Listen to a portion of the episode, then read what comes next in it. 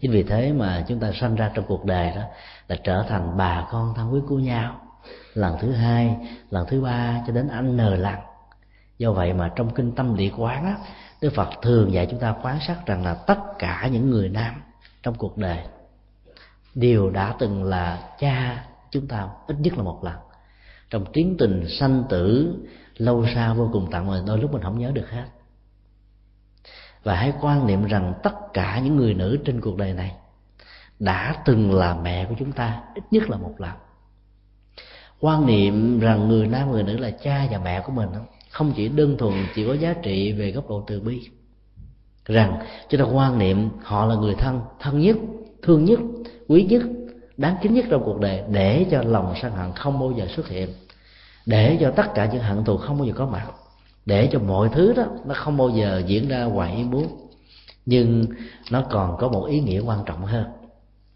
Đó là trong cuộc đời sanh tử này cái chuyện mà làm cha mẹ lẫn nhau là chuyện chắc chắn có. Chúng ta không nhớ thôi. Giá trị lời dạy của đức phật đó, khó có thể sai được lắm. Cho nên nó là một chân lý chân lý của nhân quả. Và do đó khi nhớ về trái tim của người mẹ đó thì mong sao tất cả chúng ta hãy làm cho trái tim cái tình thương đó đó nở rộ trong gia đình của mình. Và cái sự nở rộ đó, đừng nở rộ một cách thầm lặng. Từ lúc chúng ta thương mẹ mà chúng ta không nói, từ lúc chúng ta thương cha, kính cha mà chúng ta không làm chứ thì nói là tôi thương mẹ, tôi kính mẹ, tôi kính cha thôi, cái đó vẫn chưa đủ. Cho nên một nhà thiền sư việt nam và cũng là một nhà thơ, đã yêu cầu chúng ta qua một bài ca về bông hồng cài áo đó, gợi lên chúng ta rằng là, mẹ ơi mẹ có biết không? Biết gì? Biết rằng con thương mẹ lắm không? Cái câu nói đó là một nhịp cầu để truyền tải cái thông điệp của tình thương. Khi mà chúng ta có một tình thương với người mẹ, với người cha, chúng ta phải thể hiện ra bởi vì tình thương rất cần thiết. Và nếu chúng ta có mà chúng ta không nói cho lặng lặng đè nén ở bên trong và đâu phải ai cũng có thể cảm nhận được trái tim đó cho nên đôi lúc á, từ cái chúng ta không bộc lộ dẫn đến những cái bức xúc và nỗi khổ niềm đau có thể có mặt trong cuộc đời này. Cho nên khi thương nhau chúng ta phải biểu đạt. Khi giận nhau chúng ta cũng nên trình bày. Đừng đè nén trong cõi tâm. Đạo lý nhà Phật không bao giờ dạy chúng ta đè nén nó mà dạy chúng ta biểu lộ nó một cách có nghệ thuật. Phóng thích nỗi khổ niềm đau thiếu phương pháp đó, sẽ dẫn đến những tình trạng giận cá chém thớt thể hiện tình thương của mình mà không có phương pháp đó, thì người kia không cảm nhận được cho nên giá trị nó có cũng như không. Nên đạo lý của nhà phật là làm thế nào để cho mọi người cùng cảm nhận cùng hiểu biết và do đó giá trị đó mới được thăng hoa. Mong sao trái tim từ bi của người mẹ làm cho cuộc đời này nở hoa hồng của hòa bình nở hoa hồng của hạnh phúc. Và tất cả chúng ta những người con dù nam hay nữ dù tu sĩ hay là cư sĩ, dù sắc tộc màu da, dù ở trình độ nào, dù ở giai cấp nào, dù ở vai trò vị trí xã hội nào, cũng cần làm cho trái tim đó sống mãi với tất cả chúng ta. Thì chúng tôi à, tạm kết thúc cái buổi à, chia sẻ về đề tài trái tim người mẹ. Nhân ngày hôm qua là ngày kỷ niệm mẹ của nền văn hóa phương tây nhắc lại để chúng ta có thể so sánh một vài yếu tố về lời dạy của đức phật về mẹ. Mặc dầu chúng ta biết là phân tích về điều đó không bao giờ cùng tặng, và đến lúc cái giới hạn của ngôn ngữ là cho chúng ta giới hạn trái tim của người mẹ, và mong sao tất cả chúng ta cùng cảm nhận và chia sẻ sự cảm nhận đó. Bây giờ chúng ta sẽ dành à, một khoảng thời gian để vấn đáp. Thì mong quý phật tử quan hỷ, mạnh dạng có thể đặt bất kỳ một câu hỏi nào liên hệ đến sự tu học về Phật pháp nói chung. Là chúng tôi sẽ chia sẻ với quý vị và mong rằng là thông qua sự chia sẻ này à, chúng ta tất cả cùng được an vui và hạnh phúc và trái tim từ bi và tình thương sẽ à, thắp sáng trên cuộc đời này. À, quý phật tử cứ mạnh dạng không nhất thiết là đặt những câu hỏi liên hệ đến đề tài bất cứ vấn đề gì liên hệ đến sự tu học. Thì có thể chia sẻ. Ở đây có nhiều bà cụ đã từng làm mẹ, bây giờ đã là làm bà. Xin ờ, quý cụ với tư cách là những người mẹ, có thể nói lên ít lời về cái cảm xúc mà ngày hôm qua đó. Có lẽ là những người con hiếu tảo đã chở các cụ đến chùa lễ phật hoặc là tổ chức mừng sinh nhật hay là đưa các cụ đến những cái nơi mà các cụ rất thích, hoặc là tặng cho các cụ một cái cành hoa, một đóa hoa tươi thắm, hay là mua một phần quà gì mà các cụ rất là vui, các cụ có thể chia sẻ những cái kỷ niệm đó. Và nếu như ờ, tất cả những người con, người nào mà quên cái ngày mẹ đó, thì chúng ta cũng nên ờ, ứng xử theo tinh thần của Phật dạy. Theo chúng tôi thì ờ, chúng ta cũng không nên lấy gì làm xa lạ với nền văn hóa phương tây cái cái nguồn gốc của nền văn hóa không quan trọng. Quan trọng là chúng ta đưa chất liệu Phật giáo vào trong những cái ngày văn hóa này để Phật giáo hóa lễ hội quốc tế. Ở Việt Nam á, trong hai năm gần đây thì cái ngày tình nhân đã trở nên rất phổ quát và nó trở thành cái ngày thứ hai sau ngày lễ Noel. Các giáo hội Phật giáo trên khắp thế giới thường à, có những cái phản ứng kháng cự và yêu cầu những giới trẻ là không nên thưởng thức và hưởng ứng cho cái ngày lễ tình nhân. Vì sợ rằng không rõ được nền văn hóa phương tây chạy theo cái ngày lễ tình nhân đó, rất nhiều cuộc đời của những cô thiếu nữ đó đã bị hư và nỗi khổ niềm đau đã có mặt cho toàn gia đình. Chúng tôi có một cái nhìn à, rất khác với cái khuynh hướng đó. Kháng cự là một cái dòng chảy của nền nhân hóa là điều không nên. Bởi vì à, bản chất của văn hóa đó, nó là một sự lựa chọn. Cho nên nó có thể vượt biên giới và được hỗ trợ bởi tất cả những cái khuynh hướng của kinh tế. Người ta đầu tư và phát huy những cái nền tảng văn hóa đó để người ta được lợi lộc kinh tế. Cho nên kháng cự không nên. Vấn đề ở chỗ là chúng ta nạp vào lòng thực tại của nền văn hóa đó, những chất liệu tâm linh mới, những chất liệu từ bi mới, những giá trị của nhà phật. Cho nên đến ngày lễ tình nhân cho tôi khuyến khích tất cả các phật tử hên hưởng ứng và hưởng bằng tinh thần của một người phật tử. Tức là nếu như người đó muốn ham lại cái tình yêu đang có mà có nhiều lận đận với nhau, thì ngay cái ngày đó biểu tỏ tình yêu cho tinh thần phật dạy. Đó là tha thứ, hiểu biết và chia sẻ lẫn nhau. Vấn đề trách cứ ai đúng ai sai, ai lỗi ai phải đó, nó không còn là quan trọng nữa mà vấn đề quan trọng đó là hạnh phúc của hai con tim. Vấn đề quan trọng đó là hạnh phúc của cả một gia đình. Vấn đề quan trọng hơn là cái con đường phía trước mà hai người phải tiếp tục cùng dìu tay nhau mà đi. Cho nên đưa những chất liệu của đạo Phật vào bên trong lòng thực tại của nền văn hóa ngoại lai đó, đã làm cho văn hóa đó trở thành văn hóa Phật giáo. Sao vậy chúng tôi mạnh dạng đề xuất cái hướng như thế này là bởi vì như lai thế tôn của chúng ta đã từng làm việc đó ngài đã sử dụng là những khái niệm nhân quả. Hay sử dụng là một số khái niệm của nền văn hóa ấn độ. Nhưng trong đó đó, chúng ta thấy hoàn toàn những nội dung mới. Chẳng hạn như trong kinh pháp cú như là thế tôn đã dùng cái từ bà la môn. Một khái niệm, một thuật từ rất quan trọng để chỉ cho cái giai cấp rất quan trọng trong giai cấp ấn độ lúc bấy giờ. Đó là người quyết định về giáo dục, người quyết định về tôn giáo người quyết định về tinh thần, người quyết định về tâm linh. Như là thế tôn muốn nạp vào nội dung mới cho khái niệm này, đó là một người được gọi là bà la môn giáo. Không chỉ đơn thuần chỉ vì người đó được sinh ra từ hoàng tộc bà la môn, bảy đời phía cha, bảy đời phía mẹ, mà người đó phải có tư cách đạo đức, phải có phẩm hạnh của một người thoát tục, phải có những giá trị thăng hoa và dấn thân trong cuộc đời này với tư cách là một con người mang lại lợi cho nhiều người dĩ nhiên khi như lai thế tôn sử dụng khái niệm bà la môn để ám chỉ cho những vị xuất gia của ngài có rất nhiều người phê bình ngài. Ta nói rằng là ngài đang đánh lặng con đen. Tức là dùng một khái niệm của bà la môn giáo để chỉ cho tu sĩ của phật giáo, làm cho những người bà la môn giáo lúc bây giờ rất quan ngoan bởi vì thấy hai cái điểm này giống nhau rồi từ bỏ bà la môn đi theo ngài. Bởi vì khả năng thuyết pháp của ngài, lòng từ bi của ngài, tuệ giác của ngài rất lớn. Đến độ ai đã từng gặp ngài một lần đều trở thành đệ tử của ngài. Họ sợ lắm, họ phải bình ngài. Nhưng ngài vẫn không bận tâm về việc đó. Ngài thấy rằng là việc giữ lại những hình ảnh hay là hình thức của nền văn hóa có sẵn á, là một nhu cầu rất lớn. Nạp vào trong cái nền tảng văn hóa đó một nội dung mới đó là điều cần thiết. Chứ phải thay đổi tôn giáo đó mà thay đổi nội dung là cái quan trọng. Cho nên đức phật không bao giờ muốn người khác trở thành tín đồ của ngài, nếu người đó đã có đạo. Mà ngài chỉ nạp vào một nội dung mới cho những người có tôn giáo khác đó, sống với một chất liệu của một người phật tử. Cái đó là cái cần thiết. Do đó chúng ta cứ hưởng ứng những cái nền tảng văn hóa phương tây, không sao cả. Miễn là trong sự hưởng đó, chất liệu của phật giáo phải có. Còn thiếu chất liệu đó thì chúng ta nhập cuộc mà quên dòng mất gốc. Phương tiện mà phải bắt biến thì được còn phương tiện tùy duyên mà mất gốc á, là điều không đẹp cho nên ngày hôm qua là ngày mà cũng ờ, rất là có ý nghĩa với chúng ta. Rồi đến cái ngày ờ, ngày cha đó của nền văn hóa phương tây thì tất cả chúng ta cũng nên nhớ là ngày hôm đó mà chúc mừng sinh nhật của người mẹ và của người cha.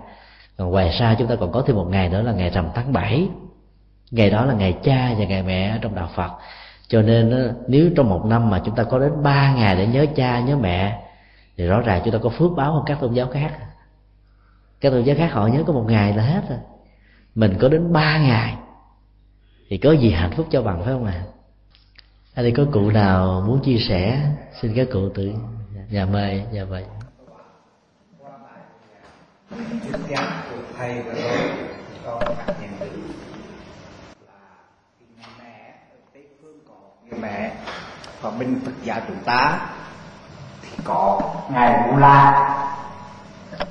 Qua nhà của từ tọa có cả sâu sắc hơn bài giảng rất có giá trị, không những về nội dung, và cả tất cả những giáo lý đức từ bi từ tọa đã cho con rất cách rất chi tiết và sâu tích nhưng mà qua câu chuyện khi thượng tọa về ờ, ở nhà bạn thì nhà bé còn được bảy mươi bốn tuổi ấy nó là hơn mẹ nó vì mẹ nó đã có nó bị một cuối thế thì vì thầy tại sao dạy thế cho đứa bé đó rồi đến đức hiểu đức bậc quyền lý vì bà đề xuất giá nạn nhưng mà đức tìm đến lại xui thì cứu bà đi thì tại sao cũng chỉ chỉ trách câu chuyện đó cho đứa bé hiểu thôi trong lòng lòng À, cảm ơn chú à, câu chia sẻ vừa rồi rất là có ý nghĩa. Cái ngày hôm đó đó chúng tôi đến tham quan để tặng quà. Thời gian chia sẻ không có nhiều vì sau khi tặng quà thì chúng tôi có thói quen đó là cho các em tập ca những bài ca về à, chữ hiếu về mẹ và về cha. Còn đến những nơi à, à, dưỡng lão đó thì ca những cái bài ca về tuổi trẻ để các cụ đỡ buồn tuổi rằng mình đang ở tuổi già thì thời gian nó quá ngắn đi, cho nên mình chia sẻ thì thì tìm một vài ý niệm nào đó để giúp cho các em đừng có hờn giận người mẹ và người cha đã bỏ rơi mình. Mà mong rằng các em hiểu được một đạo lý rằng là các em có mặt trong cuộc đời là một phước báo rồi, vì nhà Phật dạy đó, làm thân người là quý. Cái mục đích mà nhắn gửi ở chỗ đó là ở chừng đó mà thôi, rồi chúng tôi phải chia tay với các em để đi các cái trung tâm khác cái lời gợi ý của chú là một điều gì đó rất là hay. Về câu chuyện của ờ, ngài mục liên thanh đề nhưng tôi tin chắc rằng là trong những cái trung tâm như vậy đó thì các em đã từng nghe. Bởi vì ờ, đến ngày rằm tháng 7 tại các viện mồ côi của chùa, các em đều được xem cái vở kịch mục liên thanh đề các em được coi hết. Vì cái ý thức của các em nó còn nhỏ, triết lý nhiều, các em khó hiểu lắm bây giờ ngài mục liên thanh đề và mối quan hệ với à, ngày một liên đó, rõ ràng nó hoàn toàn trên đạo lý của lòng hiếu thảo. Ở đây cái khác biệt căn bản với câu chuyện một liên thanh đề và câu chuyện mà chúng ta vừa được chứng kiến đó. Ở chỗ là bà một liên không hề có một thái độ đẩy, bà bà thanh đề không hề có một thái độ đẩy ngài một liên vào cái con đường bế tắc hay là rơi vào một cái hoàn cảnh lâm ly bi đát, không có người chăm sóc, phải ở trong một cái trại mồ côi. Mà ở đây bà chỉ có lòng bổn sẹn và bất kính tam bảo mà thôi. Nhưng với tư cách là một cái người hiếu thảo, thì ngài mục liên đã làm một cái công việc cho tất cả mọi người cùng noi gương theo. Đó là trở thành một bậc thánh rồi, lòng hiếu thảo đó vẫn được duy trì. Huống hồ là những người phàm kẻ tội của chúng ta cho nên câu chuyện đó là một câu chuyện mang ý nghĩa giáo dục rất là lớn. Để ý thức tất cả, dầu ông là vua, thủ tướng, tổng thống, bà là người có vai trò, vị trí xã hội lớn cỡ nào trong xã hội, nên trong cuộc đời của ông và bà và của tất cả chúng ta, đều đã từng có một người cha và từng có một người mẹ. Người cha, người mẹ đó có thể sung sướng, có thể lam lũ có thể có vai trò vị trí xã hội, cũng có thể là một người thường dân nhưng dù sao đi nữa cũng là cha và mẹ ruột của mình. Cho nên với bất kỳ một vai trò nào, chúng ta cần phải hiếu thảo với cha mẹ. Thì câu chuyện đó nó cũng hơi khác một chút xíu. Thì dĩ nhiên khi mà chúng ta kể câu chuyện về một liên thanh đề cho các em một coi nghe, thì các em sẽ gián tiếp hiểu được rằng cái lòng từ bi và hiếu thảo là cần phải có thì vấn đề đặt ra ở chỗ là các em đang thắc mắc rằng bản thân của các em rất bất hạnh. Mẹ các em đã đẩy các em vào chậu, chạy một coi còn cha của các em, các không biết là cha của mình như thế nào, còn sống hay là đã chết, mặt mũi ra làm sao. Cho nên cái nỗi uất hận đó đã làm cho các em mỗi khi nhìn thấy các bạn đồng lứa được cha, mẹ đưa đến trường chăm sóc, cho ăn uống, sinh hoạt gia đình, thì cái nỗi cô đơn và và tuổi phận bắt đầu trỗi dậy. Và trong lúc đó, nếu không có những người giải thích cho các em nghe, thì các em sẽ hờn cha và hờn mẹ. Và cái nỗi hờn đó đã làm cho các em trở nên bất hiếu. Và nỗi khổ niềm đau đó sẽ tiếp tục gia tăng. Cái mối bất hạnh này nó sẽ kéo dài từ năm này sang năm khác và từ kiếp này sang kiếp nọ. Ở trong các ngôi chùa thì các em thường được đọc bài kinh du lan và báo hiếu vào tháng 7 từ ngày mùng 1 cho đến ngày 14 tháng 7 thì đọc kinh du lan. Từ ngày 15 cho đến ngày cuối cuối tháng 7 thì đọc tin báo ơn cha mẹ. Cho nên theo một cách thức trực tiếp hoặc là gián tiếp, thì các em sẽ hiểu được rằng là dầu các em có được cha mẹ trực tiếp chăm sóc hay không, thì việc có mặt của các em trên cuộc đời là một ân phước rồi. Và nhờ cái tình yêu của người cha và người mẹ mà các em được có mặt, cho nên các em cần phải hiếu thảo với cha mẹ cho rất tiếc là ngày hôm đó không có thời giờ để chia chia sẻ thêm à, cảm ơn chú yeah. Dạ. Uh, con muốn hỏi là cái ngày trai với uh, cái ngày học trai những cái ngày đó nó có quan hệ gì mà mình phải ăn những cái ngày câu hỏi nêu ra là ngày thập trai có quan hệ gì đến truyền thống tâm linh của nhà phật mà tại sao chúng ta phải ăn chay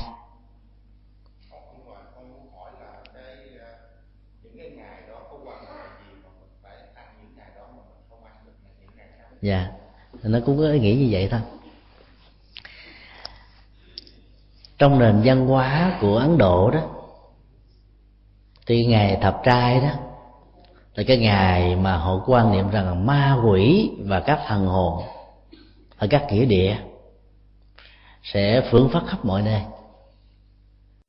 Lúc đó là người ta phải đóng cửa nhà lại thật kỹ, thật kín, không đi ra ngoài đường vì việc đi ra ngoài đường sẽ gặp ma ma bắt hồn ma bắt vía, cho nên họ rất là sợ. Khi đức phật ờ, nhìn thấy được cái quan niệm phong tục sai lầm đó đó là ngài đã giới thiệu cái ngày bắt quan trai đó. Nó rơi vào chỉ cái ngày mà sau này trung hoa nâng nó lên trên ngày hợp trai. Là cái ngày mà chúng ta cần phải, gọi là tu tập nhiều hơn nữa để làm cho các hương linh đó được siêu sanh thoát quá ở trong bài kinh trung bộ đó, có một đoạn kinh ngài nói như thế này. Để chiến thắng được cơn sợ ma, thì thông thường á, chúng ta trốn trại nó, và nói trốn trại thì nỗi sợ ma càng gia tăng. Có nhiều người trốn trại bằng cách là là vào trong một cái phòng thật kín khóa cửa lại thật kỹ, lấy thêm những cái đồ để tắn cái cửa đó ra để cho ma không đẩy được vào. Sau đó, đóng cửa sổ lại, treo màn lại rồi chui mình vào trong một cái túi ngủ hay là nằm phủ kín bằng một cái mền và hy vọng rằng là nỗi sợ ma sẽ được tan biến. Nhưng mà càng làm nhiều chừng nào thì nỗi sợ ma càng tỷ lệ thuận chừng đó. Như là thế tôn dạy, không nên. Bây giờ muốn hết sợ ma đó, thì đến cái ngày thập trai đó, ma quỷ nhiều lắm thì cứ ra ngoài gò ma mà nhát ma. Ngài dùng cái từ là đi ra gò ma mà nhát ma khi mình mang tâm niệm là mình đi nhát ma thì ma sẽ sợ mình. Đó là điều mà ngài nói đó, về phương diện tâm lý đó. Rất hay. Thử bữa nào chúng ta thử áp dụng thì sẽ thấy. Trong cái nền phim ảnh hiện đại cứ ngày thứ bảy và ngày chủ nhật á người ta thường cho chiếu phim ma lắm. Vì những ngày cuối tuần mà phim ma chỉ được chiếu vào khoảng giữa đêm thôi 11 giờ trở đi làm cho ta lạnh lùng không dám ra ngoài đóng cửa. Nghe cái tiếng cây sồ sạc chút xíu thôi là tưởng được con ma nó đang núp bên, bên sau lưng của mình. Đó là gieo rắc những hạt giống của nỗi sợ hãi. Như là cái tôn mới là xóa bỏ hạt giống sợ hãi vì sợ hãi đó nó mang lại nỗi khổ niềm đau lớn lắm. Vì sợ hãi mà người ta độc đoán. Vì sợ hãi mà ta khủng bố. Vì sợ hãi mà ta cưỡng đoạt. Vì sợ hãi mà người ta chỉ muốn người ta trở thành độc tôn thôi còn người khác người ta sẽ đè bẹp hết. Các chủ nghĩa độc đoán trên cuộc đời này cũng vì quy nho của sự sợ hãi như là thế tôn dạy là phải xóa rải bằng cách là nhát ma. Ngài mới nói là đến ngày hôm đó đó, cứ đi ra ngoài gò ma, nằm kế bên cái cái gò mã đó, và nói lớn như thế này này các ma vua và các ma con, nếu các vị đang có mặt thì hãy ra đây uống nước với tôi. Nếu như mình mời gọi ba lần như vậy mà ma không có thì như là thế tôn kết luận là như vậy là ma đã sợ các vị rồi. Từ đó về sau là các vị là vua của ma rồi, thì không sợ ma nào giáp mình hết. đó là một cái cách thức mà ngài dạy mình khắc khắc chế con ma cái nguyên tắc tâm lý nó nó diễn ra như thế này. Mềm thì nắng, rắn thì buông. Câu nói dân gian của người việt nam rất rất sâu sắc. Mình mềm quá đó thì người ta sẽ ức chế mình, ăn hiếp mình, đè bẹp mình, khống chế mình. Mình cứng rắn quá đó, họ làm vài lần không được, họ buông, họ sợ mình. Tâm lý cũng vậy. Nếu bây giờ mình sợ ma đó, thì mặc dầu ma không nhắc mình nhưng sự liên tưởng nó tạo ra một bộ phim mình tự dựng lên những tình tiết rằng ma đang đeo đuổi mình, theo dõi mình, hại mình, giết mình, vân vân. Từ đó người ta mất đi hết hạnh phúc. Do đó, khi mình không sợ ma thì ma sẽ sợ mình. Và trên thực tế ma không có gì để chúng ta đang sợ. Mà theo tinh thần nhà phật ma là một đối tượng mà chúng ta rất là đáng thương. Bởi vì theo nền tảng kinh điển đức phật dạy đó, sở dĩ mà người ta chết là ma tại vì người ta không buông bỏ được. Cái khái độ không buông bỏ đó có thể bám víu vào tình cảm của tình yêu, hay là tình cảm của cha mẹ và con cái, hay là bám vào vai trò, vị trí, chức tước, gia tài, sự nghiệp, vân vân. Những gì mình mong đợi mình mình chưa làm được. Cái đó nó kết thành một cái nội kết bên trong. Và cái nội kết này đẩy con người vào tiến trình tái sanh cái lẳng quẩn bên cái đó, để thưởng thức cái đó mà cuối cùng thưởng thức không được cho nên nhà phật mới gọi thêm á, là ma quỷ với một tính từ là ngạ có nghĩa là đối khác. Bởi vì ma quỷ không có thân thể vật lý như chúng ta cho nên họ không thể nào thưởng thức được những gì mà họ muốn. Cho nên mỗi lần nhìn thấy cảnh tượng người ta cúng kiết nhìn thấy người khác ăn thì nỗi đau khổ về cảm xúc thèm ăn thèm uống thèm khát đó trỗi dậy gấp bội. Và do đó nỗi khổ niềm đau gia tăng nhiều lắm chính vì thế mà mỗi ngày trong các ngôi chùa bắc tông cứ vào 4 giờ chiều chúng ta làm một khóa lễ công phu cúng thí thực cho các cô hồn quan hồn. Rồi mỗi buổi trưa trước khi ăn cơm đó, là quý thầy đều làm lễ cúng súc sanh giúp cho tất cả thông qua lòng từ bi. Mình tưởng tượng và biến ra tất cả những vật thực ngon lành từ một cái muỗng cơm rất đơn giản. Và cái thần lực đó giúp cho các loài ma có thể ăn uống được do đó chúng ta không nên sợ ma vì họ đang cần đến tình thương của chúng ta. Họ cần đến sự giúp đỡ và chú quyền của chúng ta để cho họ được siêu sanh thoát qua. Do đó chắc chắn một trăm phần trăm rằng ma sẽ không bao giờ nhát và hù quý vị đâu chuyện đó là không có đâu. Mà mỗi khi mà ma xuất hiện đó, theo tinh thần của kinh địa tạng họ báo vọng. Họ mong thông qua sự gặp của chúng ta để chúng ta giúp cho họ được siêu sanh thoát quá ở ngôi chùa giác ngộ nơi mà mấy mươi năm trước đây hòa thượng hội chủ của chúng ta là người trụ trì đầu tiên của ngôi chùa. Thì hiện nay là có đến cả gần năm ngàn lọ cốt. Cái không gian chỉ có sáu trăm bách vuông mà đến năm ngàn lọ cốt thì quý vị biết là gì? năm ngàn xác chết rồi. Phải không? Mà đâu có con ma nào ừ, tối mà hiện ra hù dọa nhát với thầy nó không có. Có người nói là tại quý thầy tu, đạo cao đức trọng cho nên ma không dám nhát còn tụi tôi không có tu, ma nhát là sao? chắc chắn là không. Ma sẽ không nhát mà nếu như ma cho chúng ta thấy là ma đang cần đến sự giúp đỡ của chúng ta. Nhưng mà làm thế nào để xác quyết được rằng ma đó đang báo vọng hay là chúng ta nằm mơ chúng ta tưởng tượng chúng ta có những cái công thức để để thí nghiệm. Chúng tôi xin chia sẻ cái công thức thí nghiệm này đơn giản lắm. Nếu như ai đó cứ nằm mơ thấy người thân mình quá cố về nói là à, em ơi anh ở dưới đây lạnh quá à, không có áo quần với mặt cho nên ngày hôm sau mua giấy ờ, vàng mã về nốt cho anh để anh có tiền mà anh mua quần áo mà xài. Hoặc là nói con ơi à, cha mẹ dưới đây đói quá không có nhà cửa gì hết. Cho nên ngày hôm sau đi mua giấy vàng mã hoặc là mua những cái nhà vàng mã để đốt cho cha mẹ ở. Tất cả những điều đó chưa có gì để xác quyết rằng là đó là chuyện có thật. Chúng ta chỉ cần làm một cái công thức đơn giản. Tối ngày hôm đó khoảng lúc khoảng 12 giờ tắt đèn hết trơn đừng mở đèn tắt đèn hết, thắp ba nén hương đứng trước cái linh án của người mẹ, người cha quá cố, hay của một người thân nào đó. Và nói như thế này, ngày hôm nay mời cha về ở với con. Con nhớ cha dữ lắm, con thương cha dữ lắm. Từ khi cha đi đến rồi, con cảm thấy là buồn, nhớ vô cùng. Rồi sau đó, cứ nhẩm câu nói đó trên cái giường cho đến lúc nào giấc ngủ diễn ra thì thôi. Nếu như tối hôm đó nằm mơ thấy cha về, đó là là cái bước đầu tiên ngày hôm sau cũng đúng ngay giờ đó thắp ba nén hương đứng trước hương án và nói rằng là, cha ơi, ngày hôm nay con rất hạnh phúc vì ngày hôm qua cha đã về thăm con, cho nên cha không cần về nữa. Mong cha hãy đi và mong cha hãy sanh về thế giới an lành của đức phật. Cha hãy siêu sanh thoát quá, bởi vì cái kiếp ngạ quỷ này đó, cha giữ nhiều chừng nào, bám víu chừng nào thì nỗi khổ đau sẽ kéo dài chừng đó. Mong cha hãy đi. Nếu tối hôm đó mà vẫn bị báo và gặp thì chúng ta biết rằng là người cha chưa được ra đi. Cho nên, dầu chúng ta không muốn người cha có mặt, người cha vẫn tìm cách có mặt. Còn nếu như đi hôm đó mà chúng ta không gặp gì hết, thì chúng ta biết rằng là ngày hôm trước vì chúng ta thương kính quá, cho nên lòng thương kính đó đã được diễn ra dưới hình thức một giấc mơ. Cái gì chúng ta ước nguyện mà không được cơn mơ sẽ xuất hiện. Chúng ta chỉ cần một công thức đơn giản thôi, thì chúng ta sẽ biết chắc chắn rằng là cái người đó ra đi được hay chưa, có cần chúng ta giúp đỡ hay không còn sự liên tưởng nhiều khi làm chúng ta nghĩ ra thôi, chứ còn thực tế không có. Và nhất là những nơi nào mà cái người quá cố đó đã có rất nhiều kỷ niệm đẹp với chúng ta. Ví dụ như cái bàn làm việc của người chồng.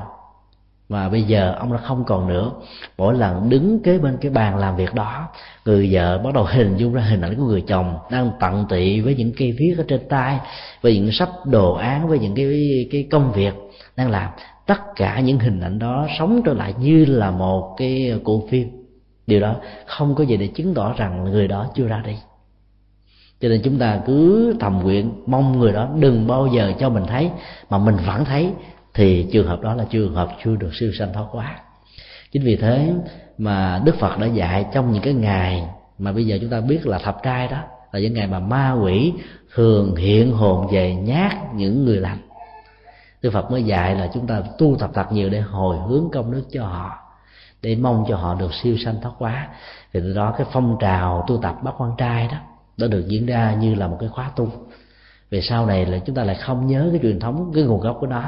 Chúng ta chỉ nghĩ rằng đây là một cái cơ hội để cho người tại gia có được 24 giờ đồng hồ trở thành người xuất gia tu tập, phạm hạnh, giải thoát thanh cao thôi cái nguồn gốc đầu này nó bị quên mất rồi. Nếu chúng ta trở lại cái kinh trung bộ, mười mấy bài kinh đầu, chúng ta không nhớ bài kinh đó là thứ mấy, thì trong đó có một đoạn đức phật nói đến cái nguồn gốc này.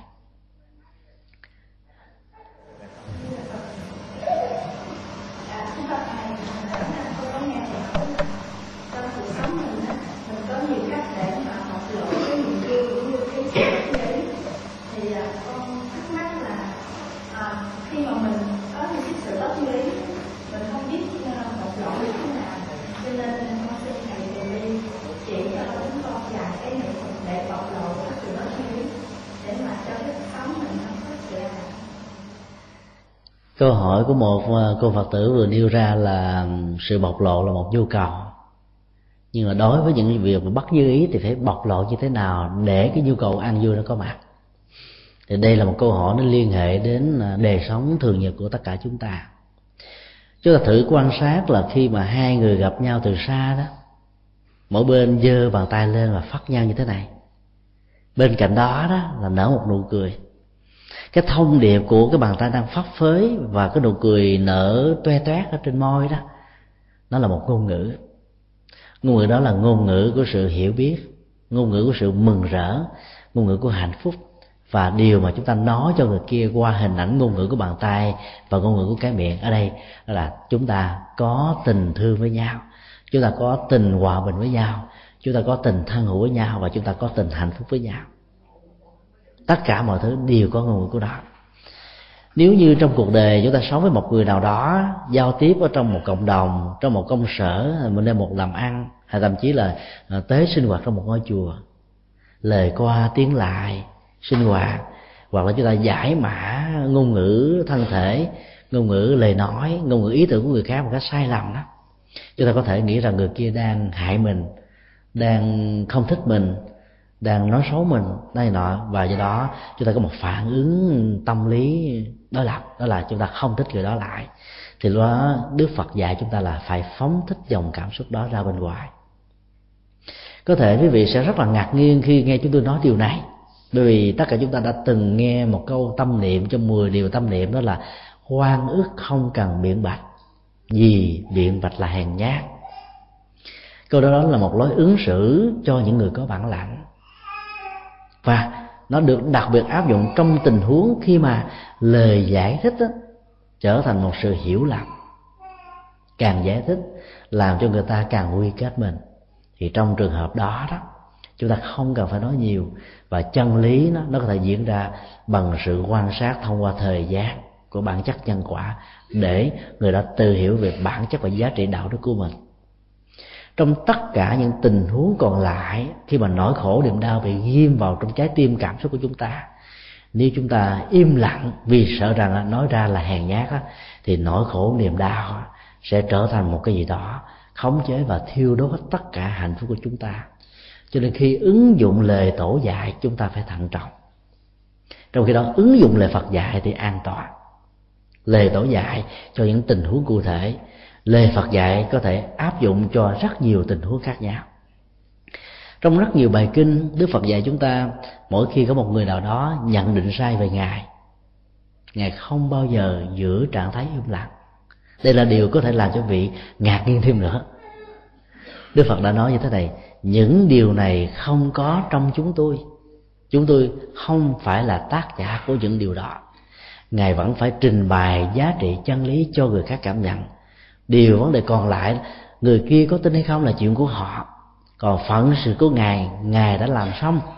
Và ngài nói với một thái độ không trách cứ, không oán hờn, không hận thù, không trả đũa, mà ngài nói với một nhu cầu tuyên bố sự thật, để cho những người khác không bị hiểu lầm, không dẫn đến tình trạng, gọi là bi kịch và bi đát nhiều hơn tức là ứng xử của đức như lai thế tôn ở trong kinh trường bộ của nền kinh tạng bali. Nếu chúng ta phân tích hai cách ứng xử này, chúng ta thấy lối ứng xử của như lai thế tôn là điều mà chúng ta nên bắt chước. Trong mối quan hệ vợ chồng, hay là thân hữu, hay là với những người dân với nhau, nếu một sự hiểu lầm, hay là nỗi khổ niềm đau đó được gieo rắc, như lai thế tôn thường sánh ví nó giống như là mũi tên. Có rất nhiều phản ứng diễn ra về cái mũi tên đau vào trong dòng cảm xúc và thân thể của chúng ta. Một trong những phản ứng thông thường nhất đó, chúng ta có thể đặt ra câu hỏi, ai là tác giả của mũi tên này? Người đó mặt mũi ra sao, con cái nhà ai? Và câu hỏi kế tiếp là, động cơ nào người đó đã ghim mũi tên vào thân thể của chúng ta? Như là thế tôn nói, nếu như lúc đó chúng ta đang tranh luận, tìm kiếm nguồn gốc và động cơ của mũi tên đâm vào nỗi khổ niềm đau của chúng ta thì như lai e rằng đó cái chết sẽ diễn ra trước khi cái mũi tên này được rút ra khỏi cơ thể. Do đó nó không phải là một giải pháp. Khi mà một nỗi khổ niềm đau xuất hiện đó thì mũi tên của khống chế về cảm xúc đã bắt đầu có mặt. Như lại tôi ông dạy tốt nhất trong trường hợp đó, đó là chúng ta phải nhổ nó ra bên ngoài nhổ bằng cách nào? Kéo mũi tên nó ra ngược về sau thì cái hình thù mũi tên đó là một cái góc tam giác ngược do đó, nó sẽ xước vào trong cơ thể, vào làn da, thứ thịt, gân, xương và vậy đi sự rỉ máu sẽ nhiều hơn và nỗi đau điếng nó sẽ diễn ra gấp bội. Kéo mũi tên nó ngược theo cái chiều của nó thì nó cũng tương đương về giá trị nỗi khổ niềm đau. Như là thế tôn nói, trong tình huống đó, chỉ còn một cách duy nhất là chúng ta phải mạnh dạn dùng bàn tay của mình nắm vào đầu của mũi tên thật chặt, rồi dùng cái bàn tay còn lại bẻ gãy cái mũi tên nó ra sau đó rút nó ra thật là nhanh ra khỏi cơ thể thì nỗi khổ niềm đau đó điến lên một lần rồi sau đó nó sẽ hết. Cái đó là một nghệ thuật phóng thích.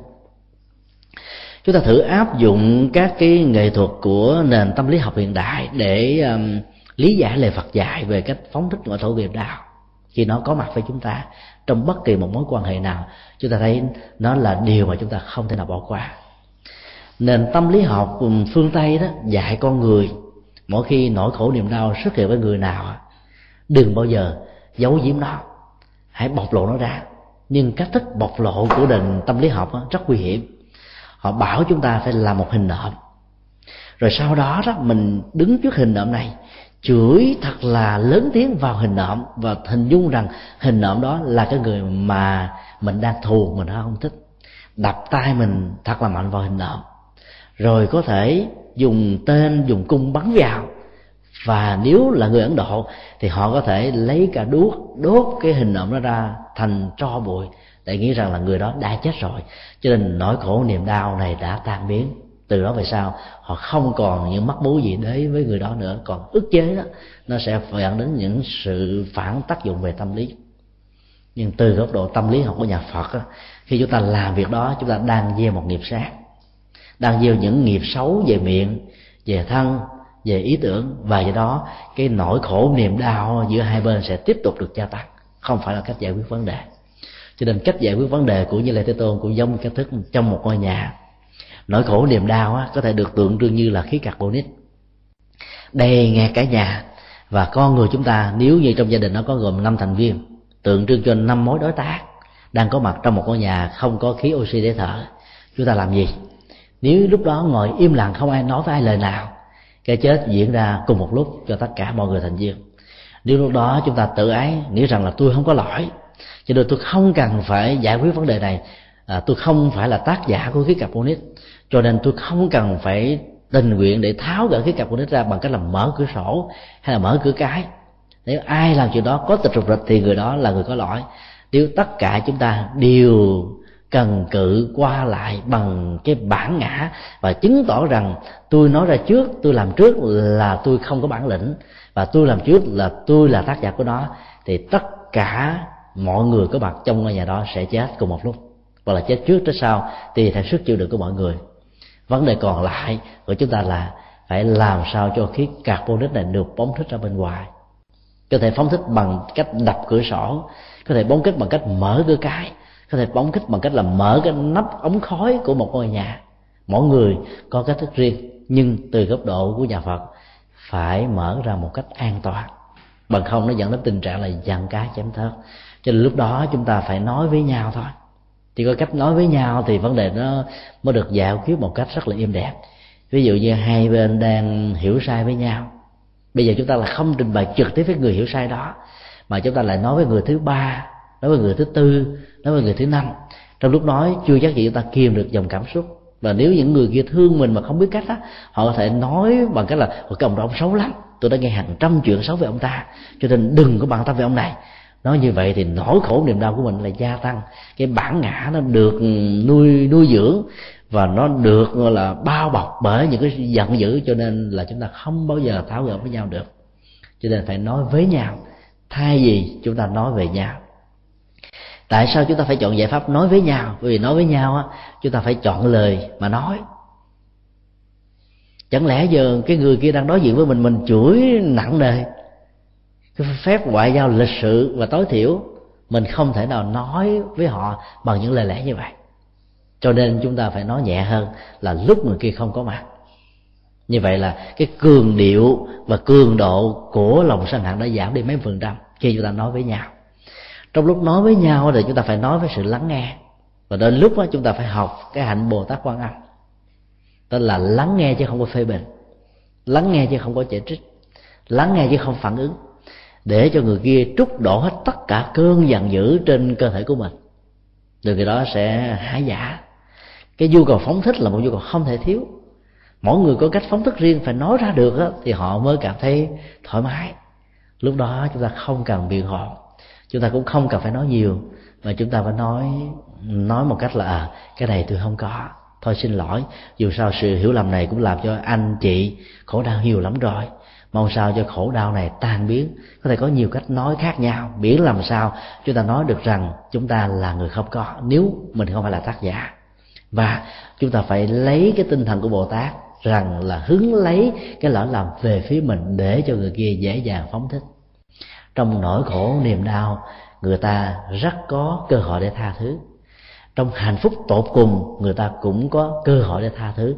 Cho nên nếu như mà không có cơ hội nói với nhau được đó, không có người dàn xếp để nói, thì chọn cái lúc mà người kia đau khổ cùng cực, mình đến với họ, nói bằng tình thương, họ sẽ bỏ qua tất cả. Hoặc họ lúc họ đang thành công, họ đang ăn mừng, họ đang vui vẻ, họ đang hạnh phúc tột độ đến với họ, thì họ sẽ sẵn sàng bỏ qua. Vì lúc đó họ nghĩ rằng họ là cái người anh hùng sẵn sàng buông bỏ một lỗi lầm của người khác trong cái niềm vui chiến thắng của họ. Dù là anh hùng hay là không anh hùng, dù là khổ đau hay là hạnh phúc, biết cách thì chúng ta vẫn có thể phóng thích được. Khi nói điều đó thì chúng tôi muốn chia sẻ một điều như thế này là có nhiều điều đó lẽ ra chúng ta chỉ cần nói với nhau chứ một giây thôi. Hay là nói với nhau chứ một phút thôi là vấn đề nó được tháo gỡ rồi ấy thế mà chúng ta không chịu nói với nhau. Cuối cùng cái bế tắc đó nó kéo dài. Và khi mà vợ chồng mà đã ly thân với nhau vì tự ái với nhau rồi đó kéo dài quá nửa tháng mà nếu chúng ta không chịu nói với nhau thì cái cơ hội là đổ vỡ hạnh phúc gia can rất cao. Nó có thể tạo ra một cái tiềm than kéo dài cái nửa tháng ra trở thành một tháng một năm hai năm rồi ba năm rồi đến một lúc nào đó cái tình cảm của hai bên đó, nó khô queo khô queo không thể nào hàn gắn với nhau được nữa. Có hàn gắn thì chỉ là hờn và giỏi, tự ái và bản ngã. Và cuối cùng, nó sẽ chết mất do đó, giữa lời phật và lời tổ đó, chúng tôi xin góp ý là chúng ta nên theo lời phật. Còn theo lời tổ của lượng bảo dương Tam muội đó, chúng ta phải ghi nhớ một điều là áp dụng trong tình huống khi mà lời giải bài của chúng ta đó, đã không còn tác dụng mà dẫn đến phát tác dụng thì lúc đó, đức phật dạy là im lặng như thiền định. Đó là một nghệ thuật. Thì trong im lặng của thiền định đó không còn có tất cả những lời trách cứ, không còn đổ lỗi đổ phải, không còn ta và người nữa. Lúc đó mọi thứ được tan biến. Còn im lặng trong cách tứ, lúc đó chúng ta phải đọc thoại cho thể lý luận trong đầu. Tại sao tôi không có lỗi? Mà anh nói rằng tôi có lỗi. Rồi lý luận hoài thì nỗi khổ niềm đau gia tăng cho nên chỉ có im lặng trong thiền định đó, thì nỗi quan đó sẽ được tan biến. Và mình nghĩ nó giống như là gió thoảng mây bay. Cái giá trị của chúng ta bị người khác đánh giá thấp đó nó không phải là một. Dầu cho giá trị chúng ta được bơm phồng lên 10 lần thì cái ảnh hưởng tốt và cái thực tế của chúng ta cũng không phải là một. Cho nên phải đứng ngoài lời khen và tiếng chê.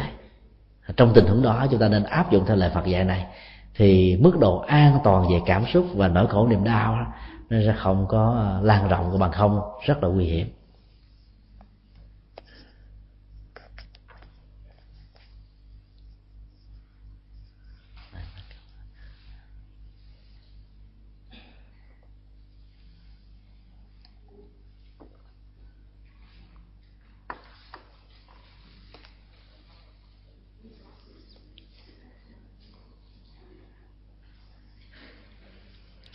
Bữa nay à, không khí hơi lạnh, phải không? Lạnh. Nghe về trái tim của mẹ, cho nên à, ai cũng cảm thấy hạnh phúc. Khi hạnh phúc rồi đó, mình cũng không muốn nói gì thêm nữa. Nói sợ hạnh phúc nó bay đi. Thì như vậy thì chúng ta tạm à, kết thúc tại đây. Ngày mai chắc lẽ là cũng vào đúng ngày giờ này. Chúng ta sẽ gặp nhau lại trên chánh điện. Và chúng ta sẽ chia sẻ một đề tài khác ở đây quý vị thích về đề tài gì?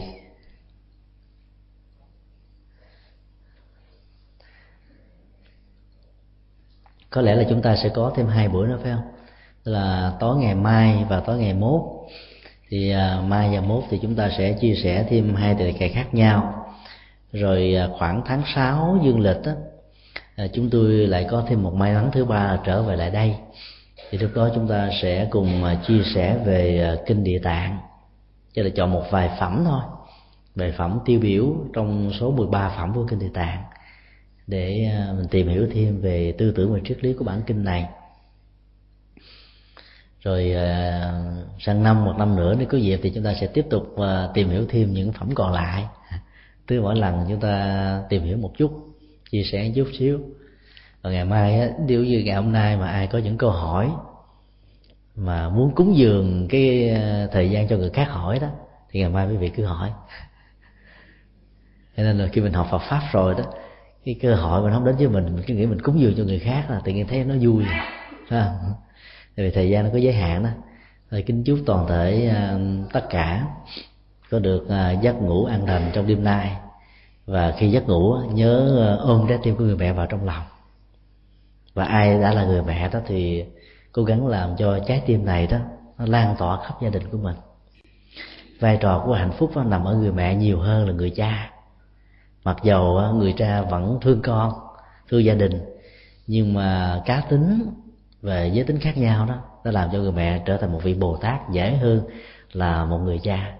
Cho nên mong tất cả những người mẹ ứng xử như một vị bồ tát và mong tất cả à, những người chồng ủng hộ người vợ của mình trở thành một vị bồ tát và dĩ nhiên là khi mà vị bồ tát đến chùa thì mình trở thành hộ pháp đi theo chứ. Phải không à đi theo. Do đó cho nên gia đình nào mà chỉ có những vị bồ tát thôi á thì mong sao có các thêm các vị bồ tát nữa à, làm hộ pháp.